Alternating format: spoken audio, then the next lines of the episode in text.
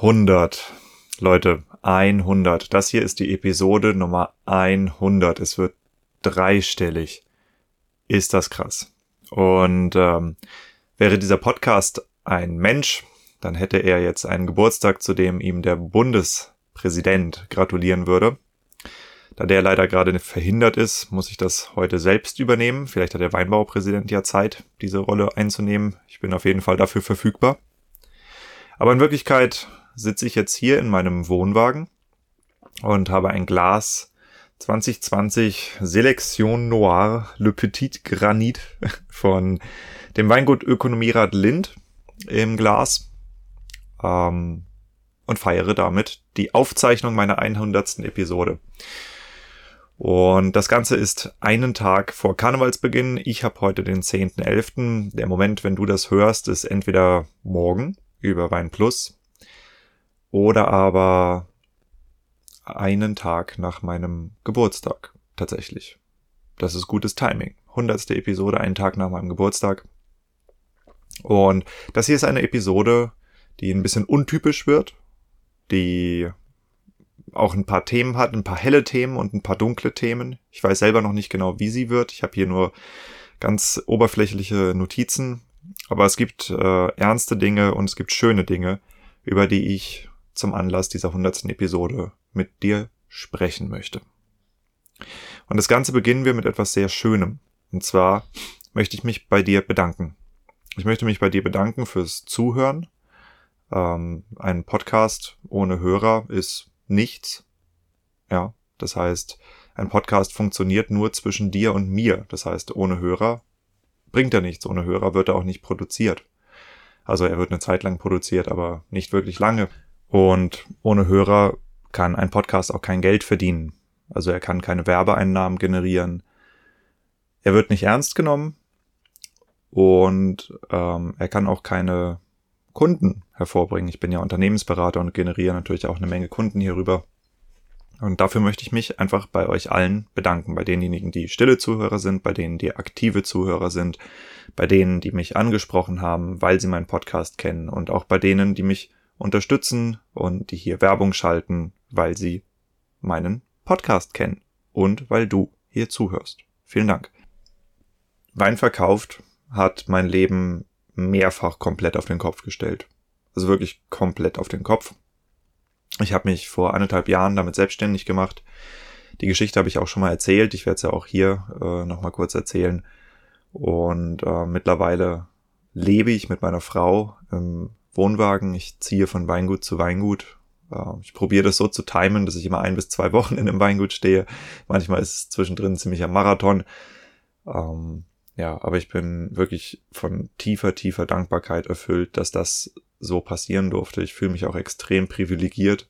Ich habe auch so ein paar absurde Luxusprobleme, nämlich ich schwimme in Wein, ja, weil ich kriege natürlich in den meisten Weingütern kriege ich äh, Wein geschenkt und äh, ich verschenke mittlerweile so tolle Weine in alle Richtungen, weil ich überhaupt nicht mehr weiß, wohin damit und vor allem die Zuladung in so einem Wohnwagen. Ich darf halt zweihundertzehn Kilo mitnehmen. Ähm, ja, aber das sind die Luxusprobleme, die das hier mit sich bringt. In Wirklichkeit sitze ich jeden Tag da und überleg mir, wie mein Leben vorher war, uh, überleg mir, wie mein Leben jetzt ist und bin dankbar. Extrem dankbar. Ähm, ich bin mir selbst dankbar, weil Gott ist mit den Fleißigen, heißt es ja so schön. Und ich arbeite sehr hart und sehr viel im Moment. Aber ich bin auch dir sehr dankbar, dass du hier zuhörst.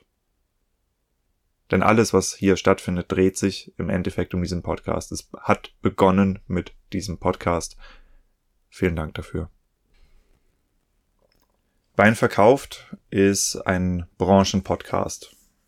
Es gibt noch nicht so viele Branchenpodcasts, auch wenn man in andere Branchen reinguckt. Ähm, deshalb kann ich, könnte ich auch so, aber gerade deshalb kann ich hier eigentlich machen, was ich will. Und ich habe mir ein paar Missionen gesetzt, über die ich hier sprechen möchte. Das sind helle und dunkle Themen. Und die erste Mission, ähm, das ist, dass ich dem Weinbau etwas Gutes tun will. Wenn du dem Ganzen hier länger folgst, dann weißt du, dass ich selbst gar kein Weingut habe. Ich verkaufe mittlerweile eine ganze Menge Wein, aber ich produziere ihn nicht. Ich bin zwar ausgebildeter Winzer, aber ich habe keinen einzigen Hektar eigenen Weinberg. Ich komme bestimmt an den Punkt, wo ich äh, eigene Weine produziere, wahrscheinlich in Partnerschaft mit Weingütern, die gerne mit mir zusammenarbeiten möchten. Aber ich bin jemand, der das Weinmachen gelernt hat. Eigentlich bin ich kein Winzer. Was ich damit meine, ist Folgendes. Ich habe sechzehn Jahre lang Schlagzeug gespielt und es gibt, wenn du ein Musikinstrument lernst, gibt es einen deutlichen Unterschied zwischen jemandem, der ein Schlagzeug lernt und einem Schlagzeuger. Das ist ein Unterschied in der Technik, das ist ein Unterschied in der Intuition, das ist ein Unterschied darin, wie spielerisch das Ganze von der Hand geht in dem Fall, ja. Also es gibt zum Beispiel jemanden, der spielt Gitarre, ja, der kann ein bisschen am Lagerfeuer rumklampfen und dann gibt es den virtuosen Gitarristen. Und das Gleiche gibt's eben im Wein. Und was den Wein angeht, bin ich jemanden, der, jemand, der Wein machen kann. Ich bin eigentlich kein Winzer, ja, weil ich habe es drei Jahre gelernt. Das heißt, das Grundvokabular ist vorhanden und das war's dann auch. Ja, mir fehlen die zwanzig, dreißig Jahre an Erfahrung, die viele von euch schon mitbringen, weil sie in einem Weingut aufgewachsen sind, bevor sie die Berufsausbildung beginnen. Und dennoch sitze ich hier und fühle mich euch extrem verbunden, weil der Weinbau ist der Beruf, den ich nach der Schule ergriffen habe. Es ist meine Ausbildung, es ist mein Studium und es ist das, womit ich auch heute mich und meine Familie ernähre. Und ich möchte dem Weinbau etwas Gutes tun. Und das hat verschiedene Facetten. Das hat einmal die Facette, dass es mich persönlich schockiert, wie viele Weingüter wir jedes Jahr verlieren. Das ist ja ein Trend, der hat schon in den siebzigern und achtzigern angefangen, in der Landwirtschaft im Allgemeinen. Aber wir sind halt hier der Weinbau, dieser spezielle Teil der Landwirtschaft. Und mir gefällt das nicht, dass ich in einem Moment den Weinbau für mich entdecke, in dem ganz viele von den Ostereiern, die man finden kann, schon insolvent gegangen sind, sozusagen. Das ist traurig und äh, ich habe da lange drüber nachgedacht. Habe gedacht, Diego, warum warum kümmerst du dich da eigentlich so intensiv drum? Ich meine, es sind nicht deine Familien, es sind nicht deine Flächen. Wa- warum berührt dich das so sehr? Und äh, ich möchte euch jetzt verschiedene Geschichten erzählen, warum mich das so sehr berührt. Und auch etwas über die Reise erzählen, die ich mit euch, durch euch machen durfte und die Veränderungen, die das in mir und meiner Art zu denken ausgelöst hat. Vielleicht hast du es mitgekriegt, ich war in Peru. Meine Frau und ich sind für einen Monat nach Peru geflogen. Das ist jetzt äh, zwei Monate her. Und in Peru kann man eine ganze Menge machen. Man kann äh, Bus fahren, klettern, im Amazonas äh, rumhängen, surfen, was auch immer man machen möchte. Und wir haben uns dafür entschieden, dass wir backpacken, also mit Rucksack durch die Gegend ziehen und haben Inka-Stätten besucht in erster Linie und haben uns ganz viele Fringe-Podcasts angehört über, äh, das kann doch alles gar nicht von den Inkas gebaut sein. Das macht übrigens sehr viel Spaß, äh, Verschwörungstheorien beim Wandern. Naja, und auf jeden Fall ist mir dort etwas passiert, Ähm, worüber ich hier sprechen will. Wir waren in Pisac. Pisac ist ein altes Inka-Fort oder ein Ort mit einem alten Inka-Fort im großen heiligen Tal der Inka. Es so, bewacht den Zugang auf der einen Seite. Es ist eine sehr imposante Gegend. Äh, wenn du das sehen möchtest, ich habe noch ein paar Fotos davon auch auf Instagram online, da siehst du, worüber ich spreche und tatsächlich auch Videos von dem, worüber ich hier spreche. Und Pisac ist ein Berg. Dieser Berg hat obendrauf eine Festung. Diese Festung liegt ungefähr tausend Höhenmeter über dem Tal darunter und hat oben ein Hochplateau mit, ich kann es jetzt nur schätzen, weil ich habe es nicht in Gänze gesehen, aber ich würde sagen sowas wie fünfzig bis hundert Hektar landwirtschaftlicher Fläche. Also das heißt, das ist eine Festung, die sich das ganze Jahr über selbst ernähren kann. Das ist wahnsinnig beeindruckend. Und diese Festung ist in einem sehr guten Zustand. Ich meine, es sind diese gigantischen, gigantischen Inka-Steine, die da überall stehen. Oder vielleicht auch nicht Inka, whatever. Dort ist ein Mann rumgerannt. Und diesen Mann, äh, den kannst du auch sehen bei mir äh, in den äh, in, in Instagram. Der hat so ein Kreuz, so ein marmornes Steinkreuz hat er in der Hand. Das habe ich ihm abgekauft. Und dieser Mann ist alleine durch die Ruinen gelaufen und hat dort Musik gespielt, hat mit einer Flöte Lieder gespielt. Und ich habe mir den lange angeguckt von oben, also ich war so hundert Meter über ihm, habe ihn gehört und habe gedacht, das sind die Lieder, die hier gespielt wurden, als das hier noch belebt war. Und das sind Lieder, die sind wahrscheinlich tausende von Jahren alt. Und die erzählen von einer Lebensweise, die komplett verloren gegangen ist. Die erzählen von einer Kultur, die komplett verloren gegangen ist. Und daran sind wir Europäer in erster Linie schuld, ne? Also die Konquistadoren, gut, waren Spanier, aber auch Spanier sind ja Europäer. Die sind darüber gekommen und haben ihren Krieg geführt und haben vor allem aber auch die Krankheiten mitgebracht. Also neunzig Prozent der Todeswelle, die dort drüben stattgefunden hat, sind ja Krankheiten gewesen, ne? Und mich hat das extrem traurig gestimmt, in den Ruinen zu stehen, in so imposanten Ruinen einer ausgestorbenen Kultur. Und in dem Moment habe ich verstanden, warum mich das so berührt, wenn der Weinbau kollabiert, wenn die ganzen kleinen Unternehmen aussterben und wir in einem industriellen Weinbau aufwachsen. Weil das ist der Verlust einer Lebensweise, das ist der Verlust einer Kultur. Und das Industrielle am Weinbau, das hat keine Seele. Und das spürt man. Und das schmeckt man. Und das sieht man auch in den Augen von denjenigen, die industriellen Weinbau betreiben, gemessen an denjenigen, die Weinbau mit Seele betreiben. Und ich möchte mehr Weinbau mit Seele. Ähm, ja, das ist die eine Mission. Und was kann ich dafür tun? Ich habe per Zufall mich in eine Situation gebracht, wo ich eine ganze Menge über das Weinkaufen weiß. Ähm, das sage ich nicht nur so, sondern ich denke, diejenigen, die hier zuhören, die wissen das mittlerweile auch. Ich habe es oft genug bewiesen in meinen Beratungen und vor allem auch äh, dadurch, dass ich sowas wie den Jungwinzer Adventskalender kickstarte. Das ist ein Unternehmen, das im ersten Jahr über eine Viertelmillion Euro Umsatz macht mit dem Verkauf von Wein. Also äh, ich weiß einiges über das Weinverkaufen und diese Fähigkeiten möchte ich insbesondere den Jungwinzern im Generationswechsel, den Startern, also den Wein-Startups, den Neugründern, äh, den Weingütern, die aus einer Krise heraus vielleicht eine Spin-off-Marke gründen müssen, den Winzern, die aus der Genossenschaft rausgehen, die aus dem Fassweinmarkt raus wollen, den ehemaligen Traubenerzeugern, die anfangen, Flaschenwein äh, zu verkaufen. Denjenigen möchte ich dieses Wissen zur Verfügung stellen, damit wir viele, viele, viele, viele kleine Betriebe haben, die nachkommen und die die Staffel übernehmen und die Fahne hochhalten und die Kultur am Leben erhalten. Das ist der erste Teil meiner Mission. Und äh, das ist, warum ich das hier mache. Das ist etwas, was mich extrem antreibt. Also auf der einen Seite die Suche im Weinbau, immer wieder neue Kleinode, immer wieder tolle Ostereier zu finden, neue Weingüter zu entdecken und auf der anderen Seite auch äh, einen fruchtbaren Boden zu hinterlassen, aus dem eben viele Betriebe sprießen können. Und die, die es versuchen, die, die den Mut aufbringen, äh, die möchte ich mit allem Wissen, was ich habe und aller Erfahrungen, die ich sammle und auch den Kontakten und dem Netzwerk, das ich aufbaue, das absolut nicht zu unterschätzen ist, damit möchte ich euch unterstützen. Das ist die Mission Nummer eins. Und dann gibt es noch eine weitere Mission, die ich mir äh, lange Zeit eigentlich verwehrt habe. Doch jetzt bin ich an einem Punkt angekommen, wo ich sie akzeptiere. Und das ist eine Mission. Um sie dir näher zu bringen, muss ich eigentlich eine weitere Geschichte erzählen. Äh, das ist die Geschichte von einem jungen Mann, den ich doch recht lange schon beobachte. Ähm, das ist ein junger Mann, der relativ stark entwurzelt ist.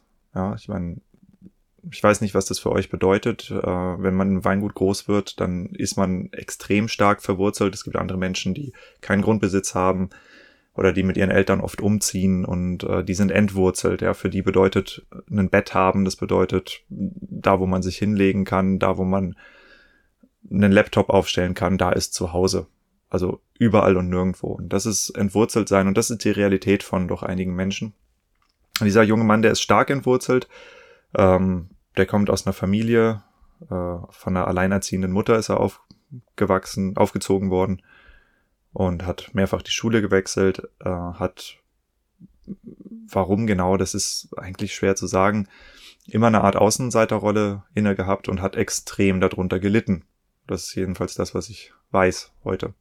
Hat extrem darunter gelitten, ähm, dass er nie so richtig dazugehört hat und auch immer andere Interessen hatte als die Leute um ihn herum. Und äh, das hat sich zum Beispiel so geäußert, dass er in der, in der, ich glaube in der siebten Klasse lange Haare hatte, äh, sich die Fingernägel ab und zu mal schwarz angemalt hat, Slipknot-T-Shirts getragen hat, äh, in Metal-Bands gespielt hat, also sprich Musikrichtungen mochte, die jetzt nicht so Mainstream sind. Und das hat zu Ablehnung geführt, zu einer ganzen Menge harter Ablehnung äh, in Form von Mobbing, in Form von Schulwechseln, die das äh, ausgelöst hat. Und in Form von, ich nehme mal an, Traumatisierung, die sowas bei einem jungen Menschen auch auslösen kann. Und äh, dieser junge Mann, der ist dann auf die Idee gekommen, oder was heißt auf die Idee gekommen, der hat die Erfahrung gemacht, dass die Kombination von Alkohol und anderen Menschen besser funktioniert oder sich besser anfühlt als die, die reine Konfrontation mit anderen Menschen, und hat angefangen, Alkohol zu konsumieren. Das muss ungefähr gewesen sein, als er Ende dreizehn, äh, Mitte Ende dreizehn gewesen ist, und äh, hat die Erfahrung gemacht, dass die Angst vor Menschen und dieses Gefühl, nicht dazuzugehören, nicht so stark ist, bis hin zu ganz weg ist, je nachdem, wie viel Alkohol man trinkt. Und das ging so weit, dass dieser junge Mann viermal die Woche sturzbetrunken war. Und das hat erstmal nicht aufgehört. Das hat mit Mitte, Ende dreizehn angefangen, und das hat mit puh, einundzwanzig oder so hat das aufgehört. Und zwar zu einem Zeitpunkt, wo der junge Mann sich schon entschieden hatte, den Beruf des Winzers zu erlernen. Und er hat sich oft gefragt, warum beschäftigst du dich eigentlich beruflich mit Alkohol? Ist das eine gute Idee? Ähm, ist bis heute nicht ganz klar, ob das eine gute Idee war. Aber dieser junge Mann, wie du dir vielleicht denken kannst, der bin ich. Und ich habe eine sehr gespaltene Einstellung zum Thema Alkohol. Zum Beispiel habe ich in Geisenheim studiert und ich habe zwei komplette Jahre an der Uni ausgesetzt, weil ich so eine Sinnkrise mit dem Thema Alkohol hatte. Mir sind dann, je älter ich geworden bin, sind mir verschiedene Sachen klar geworden. Also das eine ist, ähm, dass der Missbrauch von Alkohol ein, eine bis dato lö- eine Lösung für ein bis dato nicht gelöstes Problem ist. Ja, also das heißt, äh, der Alkohol hat mir etwas gegeben, was ich mir selber nicht geben konnte oder was mein Umfeld mir nicht geben konnte. Und wenn man anfängt zu verstehen, warum man Alkohol trinkt, dann äh, ist die Heilung auch greifbar. Das hängt immer davon ab, ob man selber sich eingesteht, dass man problematisches Verhalten zeigt.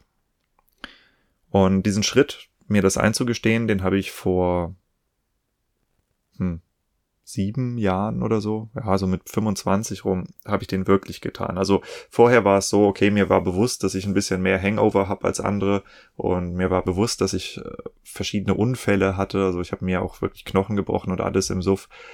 Ähm, dass das irgendwie ein bisschen häufiger ist als bei anderen. Und trotzdem habe ich das nicht als problematisch angesehen. Der Punkt, sich das einzugestehen, der erfordert Mut. Der erfordert sehr viel Mut. Äh, der erfordert genauso viel Mut wie das, was ich hier gerade tue, nämlich darüber zu sprechen. Aber der Punkt, sich das vor sich selber einzugestehen, erfordert eigentlich mehr Mut als der Punkt, sich das vor anderen einzugestehen. Und ich habe lange mit mir gehadert, ähm, soll ich eine Karriere im Alkoholgeschäft anstreben.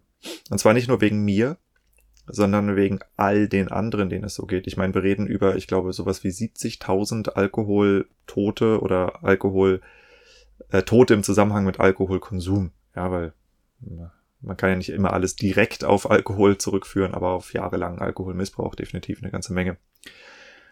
Und das hat eine Sinnkrise in mir ausgelöst, die ich tatsächlich überwunden habe, muss ich sagen.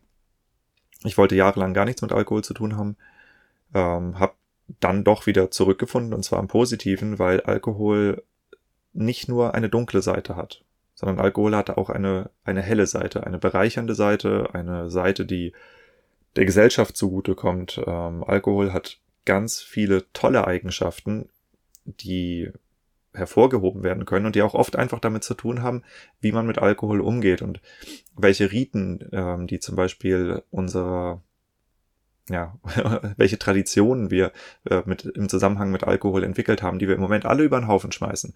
So ein kleines Beispiel ist, die Älteren von euch, die werden es wissen, äh, ist, wenn du in eine Bar gegangen bist mit Kumpels, dann war das eigentlich üblich, dass man Runden bestellt. Ja, das heißt, äh, alle kriegen gleichzeitig ein Bier oder ein Glas, was dazu führt, dass auch alle in einigermaßen dem gleichen Tempo trinken. Das ist eine Art von Alkoholmoderation, ja, weil wenn alle dann am Abend vier Bier getrunken haben, haben zwar alle vier Bier getrunken, aber nicht einer hat einen Vollabsturz, sondern dadurch, dass die Gruppe im gleichen Tempo nachbestellt, äh, moderiert man die Menge des gesamt aufgenommenen Alkohols. Und diese Arten von Traditionen, die sind sehr, sehr alt. Ja, wenn man äh, nachforscht, es gibt Bücher darüber, äh, wie Alkohol von unserer Gesellschaft gehandhabt wurde, dann sind das extrem alte Traditionen. Und diese Traditionen, die schmeißen wir gerade über Bord, finden das lustig oder denken da überhaupt nicht drüber nach und übersehen, dass die einen Zweck haben.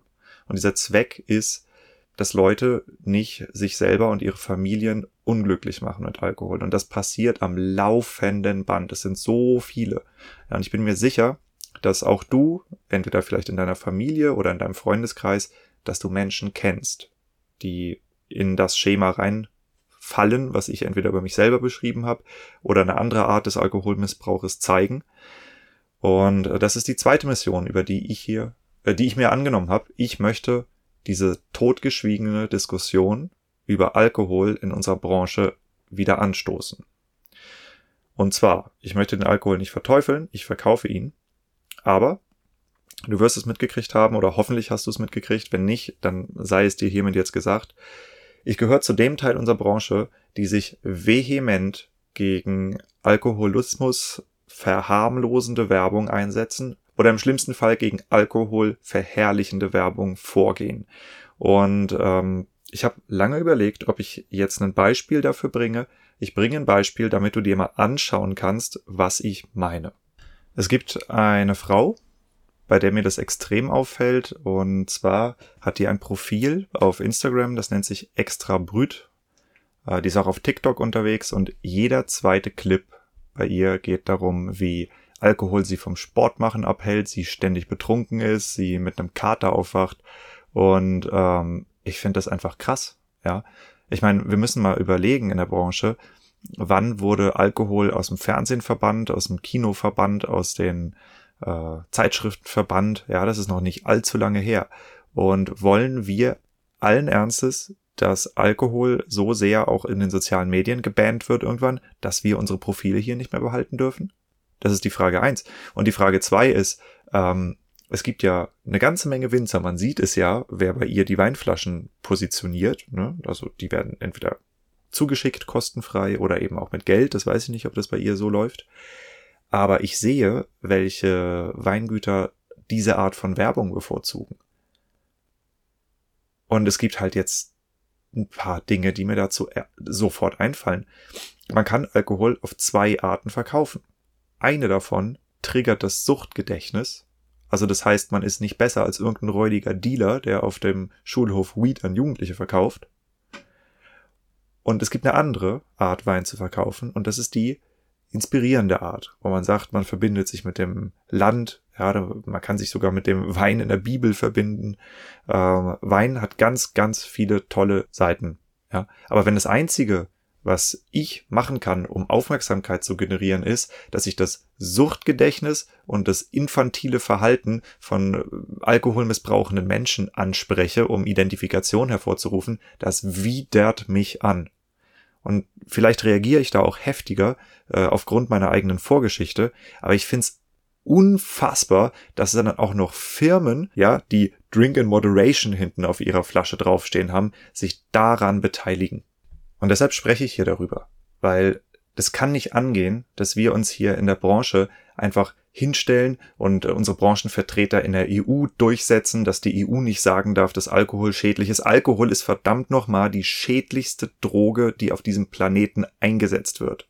Ja, es ist vielleicht nicht die tödlichste, aber in der Masse, in der Alkohol konsumiert wird, ist es die schädlichste Droge. Und wer deshalb jetzt aufhören will, diesen Podcast zu hören, bitte, hör auf. Ja, leb weiterhin in deiner glücklichen Blase. Ich spreche hier mit den Leuten, die verantwortungsvoll Wein produzieren und Wein verkaufen wollen. Und das bedeutet, dass wir nicht diejenigen sind, die das Suchtgedächtnis von anderen Menschen dazu missbrauchen, um ein Einkommen zu generieren. Wir sind nicht diejenigen, die an einer Supermarktkasse ihren Billig-Wodka an Alkoholiker verkaufen. Und es gibt Leute bei uns in der Branche, die sich so verhalten. Und ich finde es ekelhaft. Ich finde es persönlich ekelhaft, ich finde es aber auch kritisch für all die Winzer und Winzerinnen, die das nicht tun und die tolerieren, dass auf diese Art und Weise Werbung gemacht wird. Und es beschämt mich, dass ich sowas hier sagen muss und dass ich offensichtlich einer der wenigen bin, die das überhaupt aussprechen. Aber ich habe es ausgesprochen, hier in aller Länge und in aller Deutlichkeit und vorher schon in Instagram-Stories und in zwei Episoden. Und ich habe Antworten gekriegt von Leuten, die mir zuhören. Und ich möchte diese Antworten jetzt in Teilen hier vorlesen, denn sie zeigen, dass ich nicht der Einzige bin, der so denkt. Das erste, was ich vorlesen möchte, das ist ein Post von Maggie Schauner. Sie ist mit zwei Profilen auf Instagram vertreten. Einmal Weingut von der Tann, wo sie und ihr Mann Wein produzieren in Iphofen. Und dann auch noch über den Glasrand geschaut, wo sie als Texterin für den Weinbau aktiv ist. Und gerade heute schrieb sie da, mal kurz was in eigener Sache, besonders relevant für die Winzer-KollegInnen. Ich stolpere immer wieder über Posts, die in meinen Augen nicht ganz unproblematisch im Hinblick auf Werbung für Alkohol sind. Darüber hat Diego at The Art of Selling Wine, das bin ich, auch schon mal in seinen Stories gesprochen. Egal ob das Weingüter oder Influencer sind, seid euch bitte bewusst, wie für Alkohol, denn darunter fällt Wein ja, geworben wird und welche Inhalte gegebenenfalls problematisch sein können. Das kam heute rein. Schöner Zufall. Und heute kam auch noch eine andere Nachricht rein. Und zwar von Sebastian, der als der Weinheimische auf Instagram unterwegs ist und mit dem ich extrem viel Austausch habe im Moment. Der ist Hardcore-Fan. Und Sebastian schreibt, hi Diego, ich habe eben deine Podcast-Folge zum Thema Böhmermann gehört. Als selbst Aktiver auf Instagram zum Thema Wein muss ich schon selbst häufig feststellen, wie sehr man der romantischen Blase rund um das mystische Getränk Wein verfällt und sehr schnell euphorisch wird. Deshalb danke für den sehr differenzierten Blick auf das Thema Alkohol, als auch auf die Kritik von Jan Böhmermann. Ich selbst habe in der Sendung eigentlich die bestmögliche Werbung für handwerklichen, naturnah und nachhaltig hergestellten Wein jenseits von Massenproduktion wahrgenommen. Von der Betroffenheit einiger auf Instagram, Klammer auf, ich hätte auch ein, ich hatte auch einen Austausch mit einem V D P-Winzer zu dem Thema, Klammer zu, war ich ehrlicherweise überrascht. Wie hast du die Reaktion wahrgenommen? Die von euch im Podcast angesprochene Welle, die man zu seinem Vorteil hätte reiten können, hat man meiner Wahrnehmung nach komplett ungenutzt vorbeiziehen lassen. Was ich sehr schade finde. Darauf gehe ich später ein. Zum Thema Alkohol habe ich noch eine ergänzende Frage. Glaubst du, dass eine wirtschaftlich gesunde Weinbranche existieren kann, wenn man sich einen hundert Prozent achtsamen Umgang mit Alkohol vorstellt? Ich kann mir schwer vorstellen, wie die breite Masse der Kunden bei einem Suchtmittel einen so sorgsamen Umgang pflegt. Ich befürchte, dass sowohl das Thema Verherrlichung als auch Wettbewerb, Wettbewerbsverbot et cetera kaum aufzuhalten bzw. umzukehren ist. In vielen anderen Bereichen des Lebens zeigt sich leider auch durch die sogenannten Marktmechanismen, wenn man Dingen komplett freien Lauf lässt, dann können diese sehr schnell außer Kontrolle geraten und ungesunde Ausmaße annehmen. Wie ist deine Meinung dazu? Was hältst du von alkoholfreien Alternativen bzw. Ersatzprodukten? Ich meine, in Dänemark Wein zu Alternativen gesehen zu haben, die nicht aus Trauben und quasi ohne Alkohol hergestellt werden. Also erstmal eins dazu. Vielen Dank, dass ich äh, Nachrichten kriege. Und das ist nicht das Einzige. Ich lese jetzt ein paar repräsentative vor, weil die einfach schön geschrieben sind. Vielen Dank, dass ich Nachrichten kriege. Und auch da vielen Dank nochmal, dass du zuhörst. Ja, lieber Sebastian. Ähm, weil das ist tatsächlich ein wichtiges Thema. Äh, wo fange ich an? Also, deine Frage, ob ähm, eine gesunde Weinbranche ohne Alkoholmissbrauch bestehen kann? Nein, kann sie nicht. Ja, weil äh, Alkoholismus findet in allen Gesellschaftsschichten statt. Und tatsächlich ist Alkoholismus, äh, wenn man zum Beispiel Alkoholismus unter Frauen besonders betrachtet, phast sogar eher ein Oberschichtsphänomen. Ja, ähm, ich weiß jetzt nicht genau, welche Gründe das hat, aber das habe ich mittlerweile schon mehrfach gelesen, äh, dass, dass der übermäßige Konsum von Wein von Frauen tatsächlich ein Oberschichtsding ist. Und äh, wir Männer, wir sind dann eher so die Bierleute, ja, Bier und Schnaps. Ähm, also das heißt, wir können, solange wir Alkohol herstellen, werden wir mit Alkoholmissbrauch zu tun haben. Die Frage ist, wie sehr wollen wir daran teilhaben? Ja, und wie sehr wollen wir das Suchtgedächtnis von Menschen dazu missbrauchen, um mehr Alkohol zu verkaufen? Der Alkohol verkauft sich an sich schon von alleine. Und ich glaube, dass die Weinbranche, oder zumindest der Teil der Weinbranche, über den wir hier sprechen, der handwerkliche Teil der Weinbranche, dass der die Entscheidung treffen kann, erstens nicht äh, in einer Art und Weise Produkte zu bewerben, dass sie Alkoholiker ansprechen, und zweitens äh, auch im Pricing nicht unbedingt mit den Firmen mithalten kann und mithalten muss, die Massenalkohol verkaufen. Und Massenalkohol macht den Großteil des Problems aus. Die billige Verfügbarkeit von Alkohol macht das Problem aus. Der Literwein hat garantiert mehr Alkoholschaden in der Bevölkerung angebra- äh, angerichtet als das große Gewächs. Ja, also das heißt, wir, diejenigen, die hier zuhören, die ja nicht äh, die Großkellereien sind in erster Linie, wir sind nicht der wirklich schlimme Teil der Branche. Aber wir haben mit Alkohol zu tun und wir sollten uns dessen bewusst sein, was wir dort verkaufen. Allerdings verkaufen wir eben auch ein Rauschmittel an erwachsene Menschen. Und ich bin der Letzte, der einem Erwachsenen das Recht auf Rausch abspricht. Ganz im Gegenteil. Meiner Meinung nach sollte jeder Erwachsene selbst entscheiden können, dürfen, was er mit seinem Geist anstellt. Dass wir in einem, in einem System leben, wo eine Regierung, wo irgendein Anwalt sich anmaßt, einem anderen Menschen vorzuschreiben, was der mit seinem eigenen Geist anstellt. Das ist das Intimste, was man machen kann.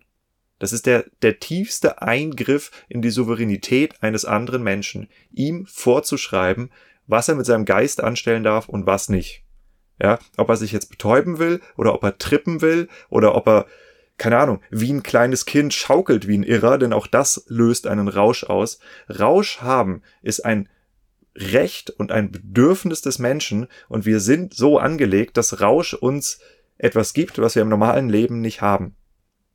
Zumindest viele nicht haben und auch darüber werde ich gleich noch weiter sprechen. Das heißt, ich bin der Meinung, wir tun uns was Gutes.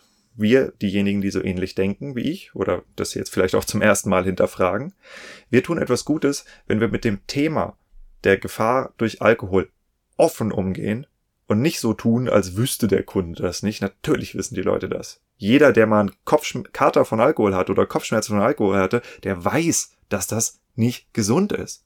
Ja, und das ist einfach illusorisch, darüber nachzudenken, dass Leute das nicht wissen. Meine Güte, jeder weiß das, dass man einer schwangeren Frau keinen Alkohol geben soll. Das hat Gründe, ja. So. Und wenn wir uns hinstellen und sagen, wir wissen es und wir wissen, dass wir mit erwachsenen Leuten zu tun haben, deshalb bitte passt auf, dass ihr nicht zu viel trinkt und das, was ihr trinkt, bitte qualitativ hochwertig, und qualitativ hochwertig heißt eben handwerklich hergestellt. Wir haben genau das Produkt für die Art von Menschen, die nicht aus Suchtgründen Alkohol kaufen müssen. Wenig, aber hochwertig. Das ist doch das, wo du hin willst. Du willst, dass eine Flasche für dreißig Euro gekauft wird. Aber es gibt eben auch viele Winzer, die wollen, dass dreißig Flaschen für einen Euro gekauft werden. Ja, so im übertragenen Sinne. Klar, das rechnet sich nicht und so. Aber ihr wisst, worauf ich hinspiele. Ja. Also, wir kommen in der Branche aus der Kiste nicht raus. Die Frage ist, wie hart spielen wir das Suchtgedächtnis unserer Klienten an? Und ich glaube, es ist nicht nötig, es hart anzuspielen. Die wirklich Süchtigen, die besorgen sich ihren Stoff so oder so und die trinken dann eh Dosenbier oder Tetrapackwein. Kommen wir auf den zweiten Teil der Frage zurück. Ähm, Alkoholersatzprodukte. Ich berichte hier doch relativ häufig über alkoholfreien Wein, häufig gemessen an der Umsatzrelevanz, die das Ganze im Moment in unserer Branche hat. Und das hat den Grund, dass der alkoholfreie Sektor äh, der größte Wachstumsmarkt in unserer Branche überhaupt ist. Wein ist ein Verdrängungsmarkt. Das bedeutet, wenn einer von euch bei einem Händler rein will, muss dafür ein Platz geräumt werden von einem anderen Winzer. Ja? Wenn ein Kunde bei euch abends ein Glas Wein trinken geht, geht er nicht beim Nachbarwinzer ein Glas Wein trinken. Also das heißt, wir befinden uns in einem dauerhaften Wettkampf, aber wir befinden uns eben auch in einer Situation, wo die Leute immer häufiger Wein von verschiedenen Weingütern probieren wollen. Das heißt, es ist gar nicht so schlimm. Ja. Ähm, wo das nicht stattfindet oder zumindest noch wesentlich weniger dramatisch ist, das ist der Bereich des alkoholfreien Weins. Äh, alkoholfreier Wein ist sozusagen ein Getränk, das sich von einer Limonade oder von einem Saft dadurch unterscheidet, dass eine höhere Preisakzeptanz daran gebunden ist. Ja, weil wenn ich was Billiges trinken will, ganz ehrlich, dann kann ich auch eine Limo trinken. Wenn ich aber kein Alkohol und was Hochwertiges trinken will, dann ist mir eine Limo meistens ein bisschen overpriced für die offensichtlich billigen Rohstoffe, die da drin sind. Ja, das heißt, diesen, diese Lücke zwischen ich möchte kein Alkohol, aber ich möchte ein hochwertig produziertes Getränk trinken, die kann man bedienen. Und diese Lücke, die wächst und die Akzeptanz für das Getränk, für den alkoholfreien Wein, wächst auch immens im Moment. Also immer mehr Leute probieren das und immer mehr Leute stellen fest, oh, das hat ja vor ein paar Jahren noch nach Sauerkrautsaft geschmeckt und jetzt kann man das eigentlich trinken. Das ist gar nicht so verkehrt, ne? Und es hat einen Grund, dass Großkellereien in Rheinhessen sich gerade anfangen, riesige Alkoholisierungsanlagen und so hinzustellen. Die können nämlich rechnen und die sehen, was für Markttrends da sind. Es wird wie äh, so oft so sein, dass jetzt ein paar Großplayer den Markt dominieren, ja, Torres, du kannst schon alkoholfrei für zehn Euro die Flasche kaufen, so viel kriegen normale Winzer in Deutschland im Durchschnitt lange nicht für ihren alkoholischen Wein, ja, Torres verkauft halt alkoholfreien Wein für zehn Euro, solange alle in der Branche hier noch drüber lachen, ja, aber ja, ich sehe dort einen gigantischen Wachstumsmarkt und es gibt ein paar innovative Weingüter, die sagen, hey, das ist ein Markt, wo der, wo die Nachfrage massiv wächst, ja, da kann man neue Produkte draufschmeißen und gleichzeitig kommen auf der anderen Seite immer mehr Kunden drauf. Ist doch super. Dann zum Thema Alkoholersatzprodukte. Da wird es jetzt richtig spannend. Das ist ein Thema, mit dem ich mich selber persönlich recht intensiv auseinandersetze, weil ich mich aufgrund meiner Vergangenheit mit mehr als einem Rauschmittel auseinandergesetzt habe, sowohl in praktischer Natur als auch im Nachhinein in theoretischer Natur. Und es gibt äh, verschiedene Rezeptoren im Gehirn, die von Alkohol angesprochen werden. Und so ein, eine dieser Rezeptorengruppe, das sind die sogenannten GABA-Rezeptoren. Und GABA-Rezeptoren werden von anderen Stoffen als auch Alkohol angesprochen. L-GABA ist ein, aus der Nootropic-Szene. Das sind die Leute, die äh, probieren, sich besondere Nährstoffe hinzuzufügen, praktisch äh, W D vierzig ins Gehirn zu sprühen oder in die Muskeln. Ja, das sind die äh, Biohacker, nennt man die auch manchmal. Die nutzen viel L-GABA und ähm, dieses GABA, das hat äh, den Effekt der Stimmungsaufhellung, die man sich ja vom Alkohol wünscht. Also der Alkohol hat ja einmal äh, die optische Verzerrung, äh, der Alkohol hat die ähm, entkrampfende Wirkung, also muskelentkrampfende Wirkung, ja. Der Alkohol hat aber auch die stimmungsaufhellende Wirkung und die kommt von diesen GABA-Rezeptoren und man kann die gezielt ansprechen. Und es gibt halt Pflanzen, ja, das sind, was weiß ich, sehr anthocyanhaltige Beeren zum Beispiel, ähm, die haben eine bestimmte Menge an diesen äh, L-GABA, was auch immer, wie das Zeug heißt, äh, drin.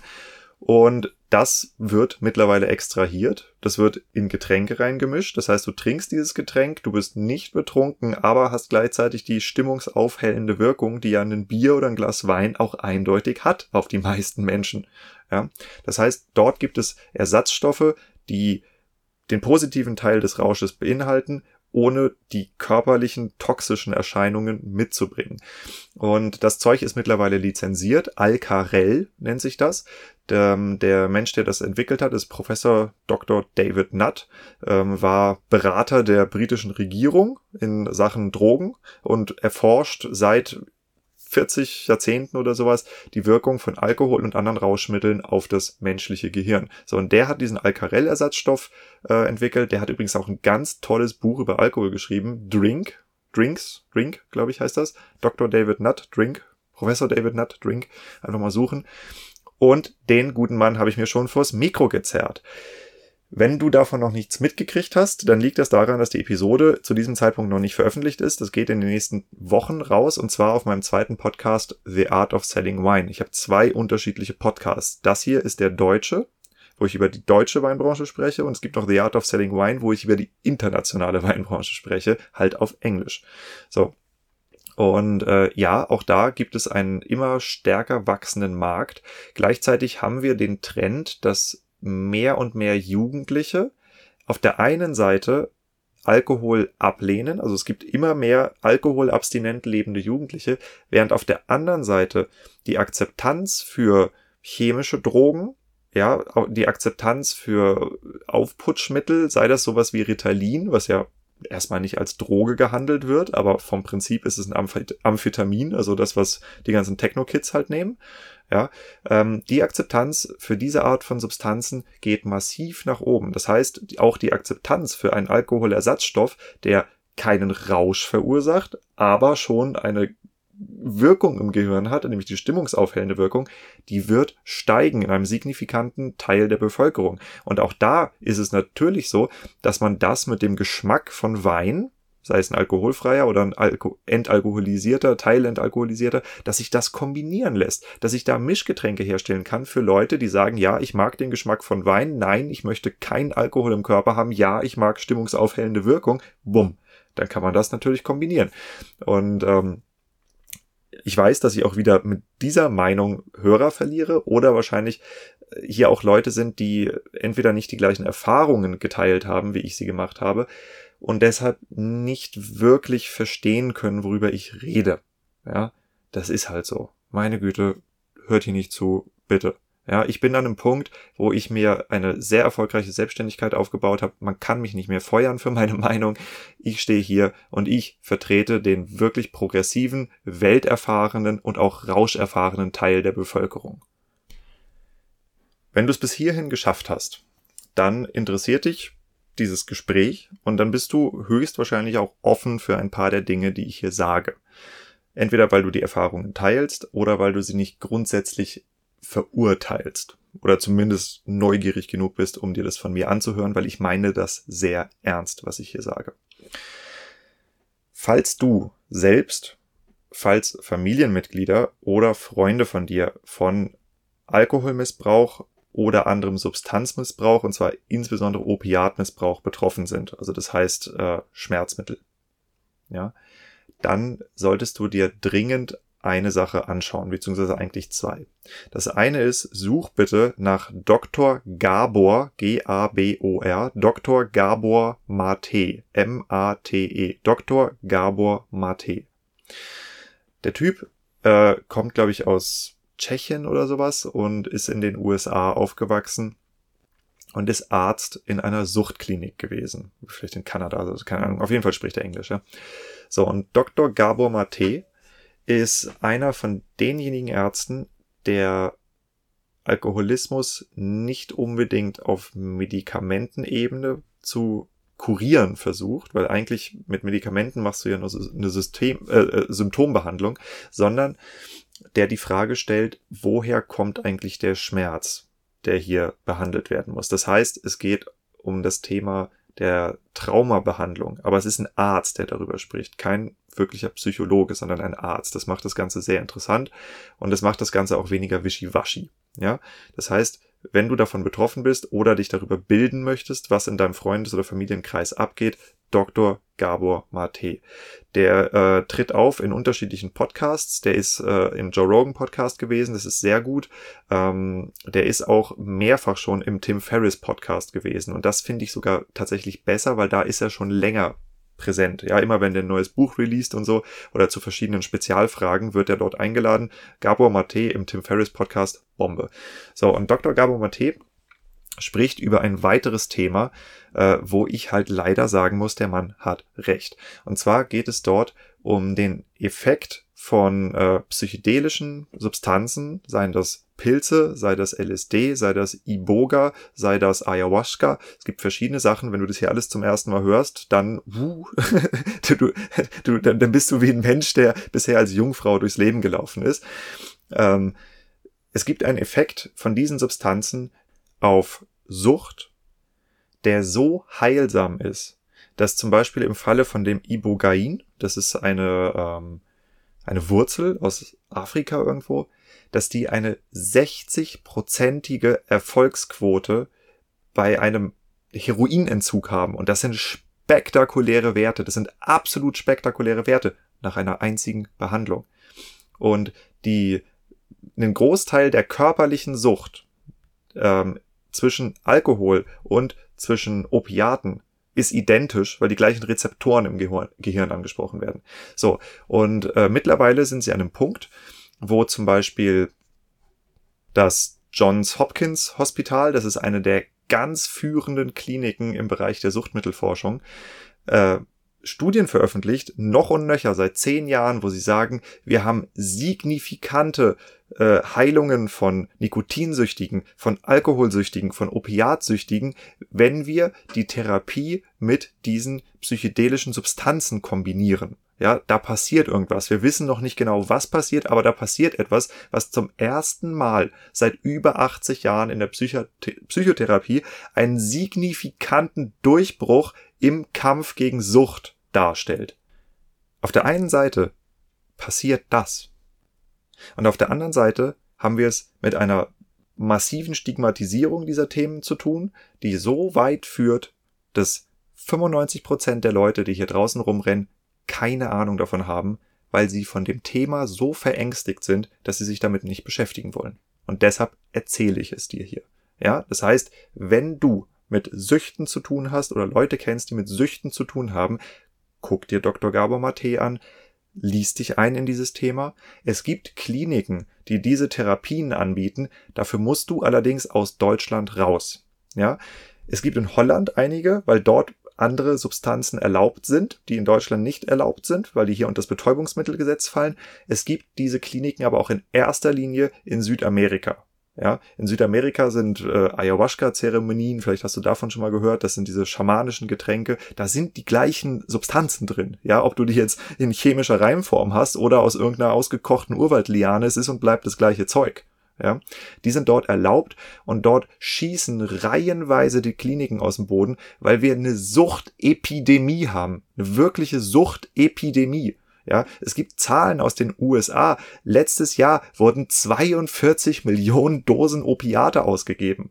Da leben dreihundert Millionen Menschen. Und das schwappt auch nach Europa über. Und diese Suchtepidemie, sei das jetzt Alkohol oder sei das Opiate, das ist eine Riesenkatastrophe. Ja, und das ist eine Riesenkatastrophe für die Menschen und für die Familien und vor allem, wenn es nicht richtig therapiert wird, weil wir bestimmte Themen stigmatisieren. So, ich gehöre nun zu den Menschen, die den heilenden Effekt von dem, worüber ich hier spreche, am eigenen Körper erlebt haben. Ja, und es ist nicht so, dass das Thema des Substanzmissbrauches dann von einem Tag auf den anderen weg ist, sondern was bei mir passiert ist, ich habe mehr Lebenswillen, ich habe mehr Kraft und ich habe mehr Inspiration. Ja, vielleicht siehst du das. Ich arbeite von acht Uhr morgens bis manchmal drei Uhr nachts und das fünfmal die Woche, weil ich Bock drauf habe. Und zwar nicht nur, weil es mir Spaß macht, sondern weil es mich rettet. Weil ich irgendwann erkannt habe, dass der Rausch, den ich im Alkohol gesucht habe, das ist ein Rausch, den kann ich auch im Kundengespräch finden, wenn das gut läuft. Das ist ein Rausch, den kann ich in einem abgeschlossenen Auftrag finden. Das ist ein Rausch, den kann ich in dem Sinn in meiner Arbeit finden, in dem, was mich antreibt und nach vorne bringt. Ja, dort kann ich auch einen Rausch finden. Den Rausch kann ich auch finden, wenn ich mit dem Gleitschirm von einem Berg runterspringe. Ja, aber das, das, das Wesentliche, was sich bei mir zum Beispiel verändert hat, ich habe festgestellt, wenn ich keinen kreativen Output habe, dann geht's mir schlecht. Und wenn es mir schlecht geht, dann bin ich in Gefahr. Und ich kenne viele, viele, viele Leute, denen es ähnlich geht wie mir und die sich nicht trauen, darüber zu sprechen. Und deshalb erhebe ich hier meine Stimme. Und ich spreche zu meiner Branche. Und ich sage euch, hört auf, das Suchtgedächtnis von Menschen wie mir anzusprechen, sondern hört lieber Menschen wie mir zu, wie man Alkohol auf eine inspirierende Art und Weise verkaufen kann. Was meine ich damit? Das sind die Arten von Werbekampagnen, wie ich sie mache. Ein Jungwinzer Adventskalender, das ist ein spannendes Thema. Terra Preta Weingut Huppert, das Mysterium des Amazonas in deutschen Flaschen, das ist inspirierend, das macht neugierig. Ja, das sind Produkte, die kommen damit klar und die können sich auch verkaufen, ohne Menschen Schaden zuzufügen. Puh, das musste mal raus. Ähm, wenn du immer noch dabei bist, vielen Dank. Ich gieße mir jetzt ein zweites Glas Wein ein. Und zwar habe ich nämlich auch festgestellt für mich, dass ich durchaus einen gesunden Umgang mit der Substanz Alkohol finden kann. Und der gesunde Umgang mit dem Alkohol, der ist für mich, für mich persönlich, ich kann jetzt nur für mich sprechen, eben daran gekoppelt, dass ich ein sinnerfülltes Leben habe, dass ich etwas Besseres zu tun habe, als mich ins Jenseits zu schießen. Und das mache ich. Ja, ich bin ein durchaus viel beschäftigter Mann. Insofern ähm, kann ich auch sagen, nicht jeder, der mit Alkoholmissbrauch zu tun hat, steht vor der Wahl, ein Leben in Abstinenz oder ein Leben in Leid zu führen. Sondern es gibt auch einen Mittelweg, aber dieser Mittelweg, der kommt nicht von selbst. Und der kommt vor allem nicht, wenn du nicht auch gleichzeitig daran arbeitest, dein Leben so sehr erfüllend zu gestalten, dass du den billigen Rausch nicht mehr brauchst. Wenn Alkohol dir nichts mehr gibt, außer leckeren Geschmack, ja, dann kommst du irgendwann an einen Punkt, wo du sagst, so, ich habe jetzt zwei, drei Gläser getrunken und ich spüre langsam, dass ich einen im Tee habe und mehr will ich auch gar nicht mehr, ja, weil es hält mich nur vom Arbeiten ab, es hält mich vom Lieben ab, es hält mich vom Sport ab, meinetwegen, und äh, ich habe andere Sachen, die mir irgendwie wichtiger sind, ja, und diesen Zustand kann man herbeiführen, ich bin ein lebender Beweis dafür und äh, ja, das wollte ich sagen. Und mehr noch, wenn man sich äh, in eine Situation versetzt im Leben, in der man in die eigene Schaffenskraft findet, ja, in diesen kreativen Output, wie ich es gesagt habe, oder ähm, es gibt auch jetzt ein Interview mit der äh, Eva Vollmer, das wird online gehen die nächsten Wochen, ähm, da spricht sie über kreative Höchstenergie. Das finde ich, das ist ein sehr, sehr tolles Wort. Ja, wenn man in diese kreative Höchstenergie reinfindet und die ist in jedem Menschen drin, ja, man muss sie nur wecken oder der Mensch muss sie selber finden, dann passieren tolle Sachen. Und äh, ich möchte jetzt die zweite Hälfte des Podcasts damit äh, beenden sozusagen, dass ich die Geschichte, den Werdegang von mir und von diesem Podcast erzähle, so wie es alles sich zugetragen hat. Ja, ähm, ich war vor anderthalb Jahren war ich noch bei W. Winzer angestellt und äh, der Lockdown kam und äh, wir haben den Job gehabt zu akquirieren. Das heißt, äh, ja, ich habe bei ganz, ganz vielen Weingütern angerufen und denen die Verträge verhandelt. Sie halt das Onboarding gemacht im Wesentlichen. Und ich habe dort erst alleine angefangen. Meine Vorgängerin war weg und habe dann Stück für Stück ein Team aufgebaut mit so drei bis fünf Praktikanten und Werkstudenten immer. Und wir haben ziemlich reingehauen. Also richtig reingehauen. Ja, wir haben äh, hunderte von Verträgen in zwei Jahren abgeschlossen. Das ist schon voll abgegangen. Und der Lockdown kam dann halt irgendwann in diese Situation rein. Ähm, wir wurden nach Hause geschickt. Diejenigen, die praktisch entbehrlich waren, das ist die I T, die durften äh, am längsten zu Hause bleiben und wir anderen mussten immer mal wieder zurück ins Büro. Und ich fand das irgendwie nicht so cool. Hab dann aber festgestellt, sobald wir im Büro sind, vier, fünf Typen, die telefonieren, wir haben laute Stimmen, ja, dann sind überall sonst die Türen zu. Und ich habe meinem Team die Losung ausgegeben, sobald ihr im Büro seid, ob ich dabei bin oder nicht, telefoniert so hart und so laut ihr könnt. Das hatte den Effekt, dass wir innerhalb von einem Monat zu dem zweiten Team erklärt wurden, das eigentlich auch dauerhaft im Homeoffice bleiben kann. Juhu! Ne? Und äh, Homeoffice, das hat einen interessanten Effekt. Ich weiß nicht, ob ihr euch damit so sehr verbinden könnt in der Weinbranche, weil ihr natürlich äh, im Weinberg das, das Problem gar nicht so sehr habt wie äh, im Büro. Aber ich habe damals festgestellt, äh, das, wofür ich im Büro acht Stunden brauche, das kriege ich zu Hause in fünf Stunden hin. Gleiches Ergebnis. Ja, weil ich weniger Kaffeemaschinengespräche führe und einfach alleine und konzentrierter bin. Ja, und ich habe dann auch noch die ein bis zwei Stunden äh, Pendeln hin und zurück zur Arbeit nicht. Also Lebensqualität geht durch die Decke, wenn du Büroarbeit zu Hause machen kannst. Für Leute, die keine Kinder haben und so, ich weiß. Für mich in der Lebenssituation war es richtig.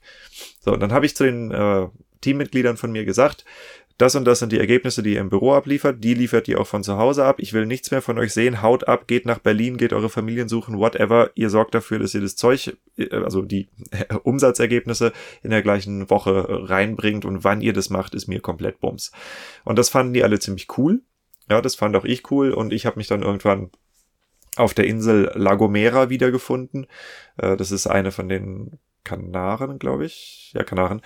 Äh, sehr, sehr schöne Insel übrigens. Und auf La Gomera kam mir dann im wahrsten Sinne des Wortes auf dem Klo die Erleuchtung, ähm, dass ich doch eigentlich die ganze Zeit Unternehmensberatungsgespräche führe. Ja, und da kommen wir, drehen wir auch wieder den Bogen zu der ersten Mission, weil ich, mir war schon im Studium, selbst in der Ausbildung war mir klar, dass ich einen anderen Blick auf die Branche habe als jemand, der aus einer Weinbaufamilie kommt. Ich wusste nur nicht, wie ich mich als Berater etablieren sollte, aber dass der Weg dahin führte, das war mir schon sehr früh klar. So, und ähm, auf La Gomera, im wahrsten Sinne des Wortes, auf dem Klo fällt mir auf, ey, du führst die ganze Zeit die gleichen Gespräche, die Winzer stellen immer die gleichen Fragen, ja, oh, wenn ich bei Winzer online gehe und meine Endkundenpreise aufdecke, ähm, was mache ich, wenn dann die Fachhändler das nicht gut finden oder da sind so viele Weingüter, wie falle ich denn da mit meinem Sortiment auf? Ich konnte diese Fragen beantworten und ich habe verstanden, ich höre sau viel Podcasts, wahrscheinlich hören viele Winzer im Weinberg oder auf dem Schlepper auch viele Podcasts. Es gibt Weinpodcasts. Hab nachgeguckt und gesehen, ah, viele Weingüter folgen den Weinpodcastern. Vielleicht sollte mal jemand über Weinwirtschaft sprechen. So, das war der Start des Ganzen hier. Und tatsächlich ähm, habe ich seit dem März letzten Jahres, da habe ich angefangen, die ersten Testepisoden zu produzieren, habe ich nicht einen einzigen Tag mehr depressive Verstimmung gehabt und nicht einen einzigen Tag mehr das Bedürfnis, mich wegzuschießen, weil ich nichts Besseres zu tun habe. Ich habe mich durchaus mit ein paar Leuten richtig schön zerlegt, ja, das gehört dazu bei uns in der Branche, aber dieses, es ist ein leere Gefühl, was bei mir zum Substanzmissbrauch geführt hat, das ist nicht mehr da, seit ich eine Aufgabe gefunden habe, in der ich einen Sinn sehe, seit ich was habe, wofür ich blute. Ja, und äh, der Erfolg, der jetzt damit kommt, der gibt mir noch viel mehr Kraft, ja. Auch, der gibt mir auch Verpflichtungen, aber der gibt mir auch Ambitionen. Ja, deshalb erzähle ich diese Geschichte hier, weil tatsächlich ist die Arbeit auch ein Teil eines Heilungsprozesses. So, ich habe dann angefangen vorzuproduzieren, die ersten Episoden, die noch so ziemlich stümperhaft sind, alles was mit fünf plus eins zu tun hat im Wesentlichen. Ja. Ähm, das sind überwiegend Episoden, die entstanden sind in der Zeit, weil äh, ich hatte nach drei Wochen dann die Drohung einer fristlosen Kündigung auf dem Tisch. Wettbewerbsverbot, du machst da was mit Wein, wir machen auch was mit Wein. Ich habe zwar damals noch kein Geld damit verdient, aber so ist es. Und im Endeffekt war es sehr gut, dass diese Drohung auf den Tisch kam, weil es gab mir nochmal den Tag Bedenkzeit, den ich gebraucht habe, um selber zu kündigen. Ähm, hatte dann die drei Monate, die auslaufen, habe produziert wie blöd in der Zeit und war zum ersten siebten zweitausendeinundzwanzig selbstständig. Und zwar nicht so nebenberuflich selbstständig und ich mache mal hier ein bisschen, sondern es war völlig klar, ab da fließt kein Geld mehr. Und weil ich auch nicht dran gedacht habe, dass das, äh, dass ich keine Anschlussbeschäftigung kriege, ich hatte äh, hatte die Hoffnung, bei Kolonne Null tatsächlich einzusteigen, ähm, habe ich das dem Arbeitsamt nicht gemeldet. Das heißt, ich kriegte dann vom Arbeitsamt einen Brief, wo drin stand, ja, Sperrfrist und Sperrfrist sogar verlängert um drei Wochen. Das heißt, ich habe zum ersten siebten, wo ich selbstständig wurde, keine Stütze gekriegt, kein gar nichts, sondern im Gegenteil, ich wäre fast vier Monate ohne Einkommen gewesen und habe halt Vollgas gegeben. Ja, Vollgas im Sinne von ähm, fünf plus eins aufgebaut, damals im Sinne von äh, die ersten Werbekunden akquiriert, Weinbau Online. Vielen Dank übrigens an dieser Stelle, dass ihr die ersten Werbekunden bei mir wart. Ähm, habe dann angefangen, Seminare zu geben beim D L R, ja, äh, weil auch die feststellen, hey, das Thema Weinmarketing, das ist irgendwie ausbaufähig in manchen Punkten, ja. Und ich war da und konnte liefern, ja. Und äh, das hat mir den Arsch gerettet, tatsächlich bis zur Weihnachtszeit. Und in der Weihnachtszeit ist es mir dann gelungen, äh, Amorim davon zu überzeugen, dass das, was ich hier mache, vielleicht ein sponsorungswürdiges Projekt ist. Und ohne Amorim gäbe es diesen Podcast nicht mehr. Amorim hat mir genau in der Phase, wo ich zu groß war, um aufzuhören, aber zu klein, um regelmäßig Einkommen äh, zu generieren, ist Amorim Sponsor von diesem Podcast geworden. Und das finde ich so cool, dass ein Konzern in dieser Größe einem Mini-B zwei B Influencer wie mir einfach die Chance gibt und sagt, hey, das, was du da machst, ist cool, das wollen wir unterstützen, damit wollen wir uns assoziieren. Und an dieser Stelle nochmal eintausendmal vielen Dank an Amorim. Ihr habt mir die Zeit überbrückt, die ich gebraucht habe, um mein Unternehmensberatungsgeschäft in das Gewässer zu bringen, dass ich selber überlebensfähig war. Vielen Dank.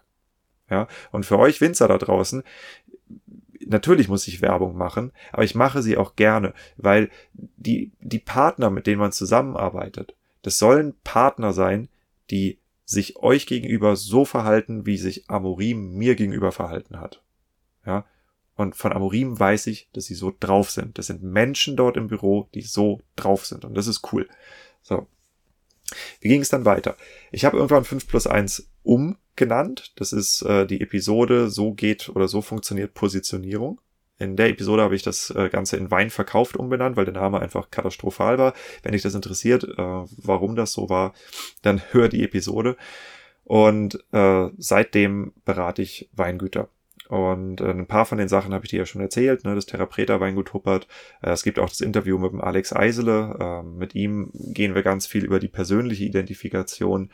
Ähm, er macht Landwein und der Alex ist ein Mensch, der einfach unfassbar viel Feuer im Leben hat. Also der hat wirklich in jedem Raum einen Kamin, der hat überall Feuerschalen, überall Kerzen. Ne? Also der, der mag offenes Feuer.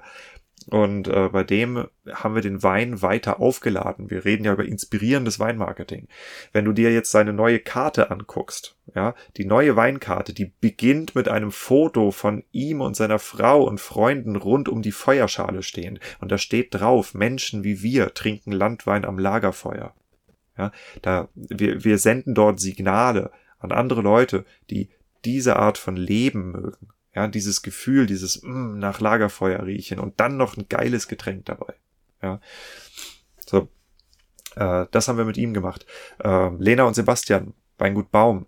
Ja, das ist ein äh, Weingut, mit dem ich im Moment äh, in in Beratung bin.